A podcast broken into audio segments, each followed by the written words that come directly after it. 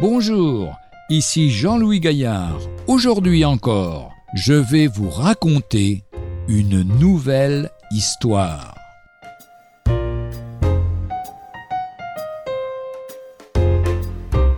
Portable. Aujourd'hui, la mode est au téléphone portable. Tout le monde se balade avec son portable. Ainsi, on peut être en contact avec ses correspondants à tout instant.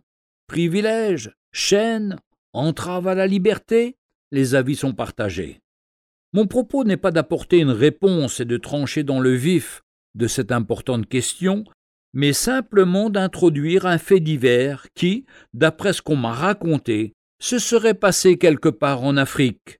Au volant de sa voiture, une femme se fait arrêter par la police pour un contrôle de routine. Elle sort de son véhicule, pose son téléphone portable sur le siège à côté du sien et se dirige vers le chef de la police, laissant le deuxième policier à côté de sa voiture. Les formalités accomplies, avant de reprendre sa place au volant, elle s'aperçoit que son portable a disparu. Monsieur le policier, j'ai laissé mon portable dans la voiture, sur le siège, et il a disparu. Avez-vous quelqu'un dans les parages? L'avez-vous pris vous-même pour le mettre en lieu sûr? Et éviter qu'on me le vole Non, madame, répondit le policier, je n'ai vu personne et je n'ai pas touché à votre téléphone. Mais enfin, il n'y avait que vous ici. Les téléphones n'ont pas de jambes pour se sauver. Vous voulez m'accuser? Vous me prenez pour un voleur? réplique le policier en commençant à s'échauffer.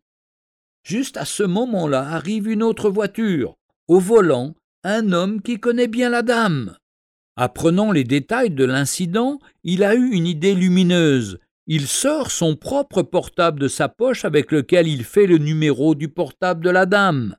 Surprise, la poche du policier se met à sonner. Je ne connais pas la suite, je la laisse à votre imagination. Une chose est certaine, il est préférable d'avoir une existence droite correcte et transparente pour éviter la honte, l'humiliation et le mépris. De quoi me souvenir cette parole Il n'y a rien de caché qui ne vienne à la lumière. Retrouvez un jour une histoire sur www.365histoire.com.